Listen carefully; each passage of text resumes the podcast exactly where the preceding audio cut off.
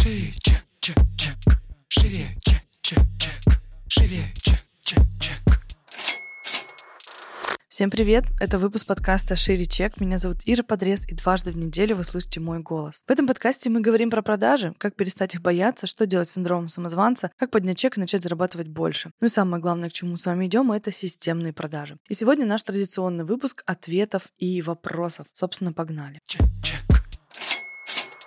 Так, с чего я начала путь к фрилансу? Во-первых, я как-то прям вот чистым фрилансером, наверное, не особо себя ощущала, потому что я ушла из компании, когда уволилась с э, должности начальника пиар-отдела. Я ушла сразу в бизнес. У меня была первая история с э, производством пошива женской одежды. Потом у меня было производство спортивной экипировки для черлидеров. Потом было бизнес-сообщество. Во все времена, вот все эти три бизнеса, пока я открывала, я всегда работала дизайном, занималась, потому что у меня первые бизнесы были вообще там, первый бизнес в минуса был, потом условно там, ну, совсем небольшой заработок был. В бизнес-сообществе снова не было заработка нормального. И мне всегда помогал дизайн зарабатывать на то, что мне нужно, да, там на еду, на одежду, на квартиру и вот ну, такие такие нужды. Ну вот я дизайном начала заниматься еще когда был, работала в компании, там с нуля по YouTube, без всяких курсов, научилась э, работать в фотошопе и иллюстраторе. Это, кстати, про то, да, когда вам что-то надо. И когда я уволилась из компании, у меня уровень дизайна не был таким, знаете, что прям супер что-то, но надо было как-то зарабатывать, и я тогда, помню, зареглась на еду, там брала заказы, причем я сначала брала заказ, а потом думала, что я с ним буду делать, искала в Ютубе ролики, как что-то сделать. У меня была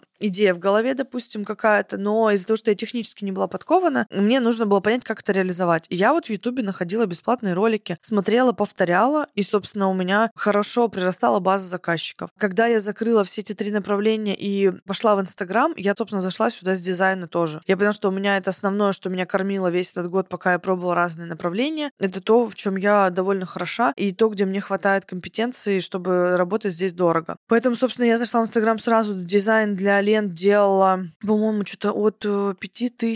У меня первый был заказ 2 500, потом меня кинули на второй заказчик на 2 500. Вот, я подняла ценник что-то 4 900, один заказ отработала, потом поставила 5 800, и вот с 5 800 я уже была в Инстаграме. Потом у меня было там что-то, по-моему, 7 600 и 8 400 было. Ну вот, и я за три месяца вышла уже на заработок свыше 100 тысяч, 140 у меня было в сентябре. Ну вот, а уже в феврале открыла агентство по монетизации. Вот как-то так. У кого я училась или учусь? У меня, кстати, много вопросов приходит по поводу того, какие курсы, какие вебинары, у чего я у кого прохожу. Я не самый лучший здесь пример для подражания, потому что я вообще очень мало чего прохожу, особенно связано со своей профессиональной компетенцией. В основном это какие-то психологические больше продукты, плюс меня больше интересует психология, чем условно сейчас маркетинг, потому что я вижу очень много взаимосвязи с тем, как люди покупают, принимают решения, как люди смотрят э, сторис, от чего это зависит, больше э, именно с психологической составляющей, нежели с составляющей маркетинга. Ну вот, что касается обучения, просто многие не знают, что у меня классическое базовое образование экономическое. Я заканчивала бизнес-информатику в,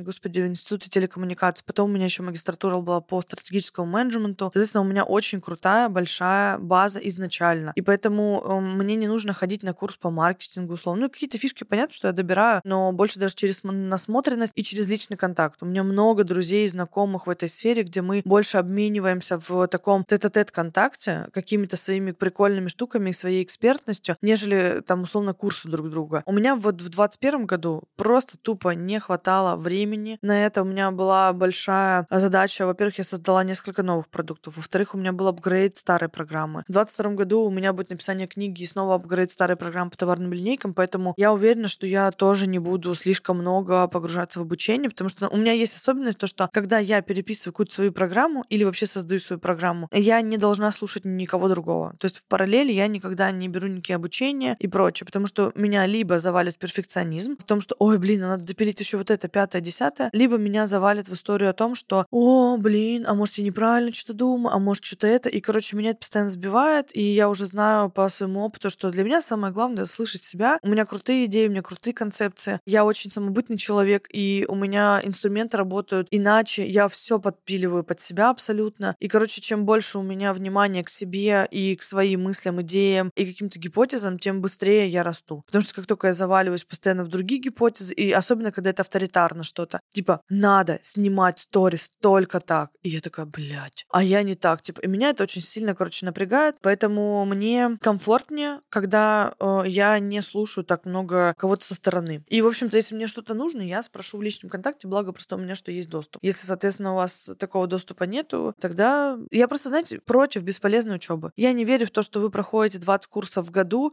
и все их внедряете. То, что вы их можете купить, базара нет. Типа то, что вы их внедряете, вот я реально сомневаюсь. Я за то, чтобы проходить, типа, два, но реально проходить и внедрять. За то, чтобы читать две книги, типа, там, и реально ее внедрять. Я, кстати, книг много читаю. И сразу скажу, никому ничего не советую, потому что я просто читаю. Просто вот, типа, а что попалось, то читаю. И всем, собственно, советую, потому что вы пытаетесь часто найти ответ, допустим, типа, а где Ира Подрез учится? Угу, пойду схожу поучусь туда, чтобы вот как у Иры Подрез было. Угу, а что Ира Подрез читает? Ага, пойду почитаю тоже, чтобы было как у Иры Подрез. А такого не случится, потому что э, родилась Ира Подрез только я. Вы родились кем угодно, но не мной. Соответственно, когда вы накладываете тупо мой инструментарий, не адаптируя его под себя, вы мной не становитесь. Вы в лучшем случае станете моей тенью. Но мной вы никогда не станете. Соответственно, ваша задача найти, кем вам нужно стать. Да, кто вы есть, вот этот момент раскопать. И сюда уже инструменты насаживать. Потому что, по сути, вот я сегодня разбираю в сторис тему охватов. Я не веду классический сторителлинг. Я еще и общаюсь как бы матом, посылаю нахер. Я не показываю личную жизнь, не показываю мужа, кошек, собак, не показываю свой быт, я вообще его не веду. У меня постоянно говорящая голова. И то, что как бы по законам сторис делать нельзя, или то, что по законам сторис наоборот сбивает охваты, у меня растут. У меня весь год, начиная с вот начала 21 года, с января, я начала пробивать постоянно потолки, условно, охватов. У меня вот сегодня охваты за первый час были больше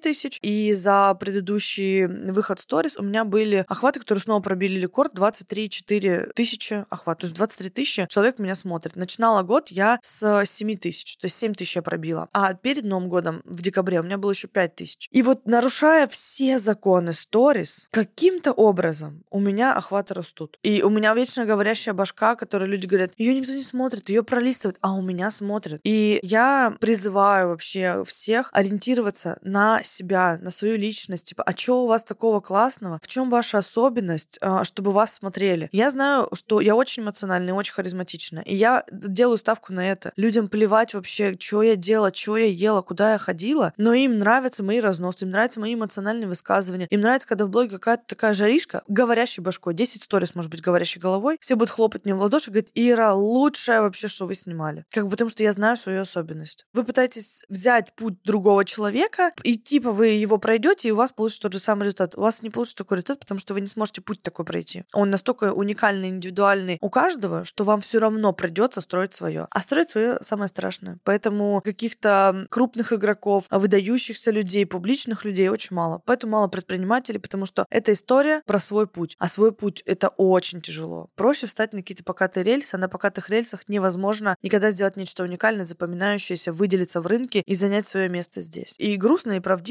но вы должны это услышать, что у вас, короче, нет другого варианта, условно, кроме как быть собой. А, очень заезженная фраза, но очень хочется, чтобы вы ее все-таки поняли как-то. Чек, чек, чек. Живее. Ну что, на этом наш выпуск подошел к концу. Я, собственно, рада за всех, кто в 2021 году заполнял солями окошки, получил ответ на свои вопросы, потому что в 2022 году вопросов и ответов больше не будет. Вот как-то так. Поэтому радуйтесь тому, что у нас есть. Послушайте обязательно все выпуски «Вопрос-ответ». Там действительно очень много крутой, полезной информации. Мы весь год собирали э, эти вопросы от моей аудитории. Это вопросы не, не мной придуманные. Поэтому, если вы еще не слушали какие-то выпуски, обязательно это сделайте. Ну и слышимся с вами в следующем выпуске. Всем пока. Шире, чек, чек, чек. Шире, чек, чек, чек. Шире.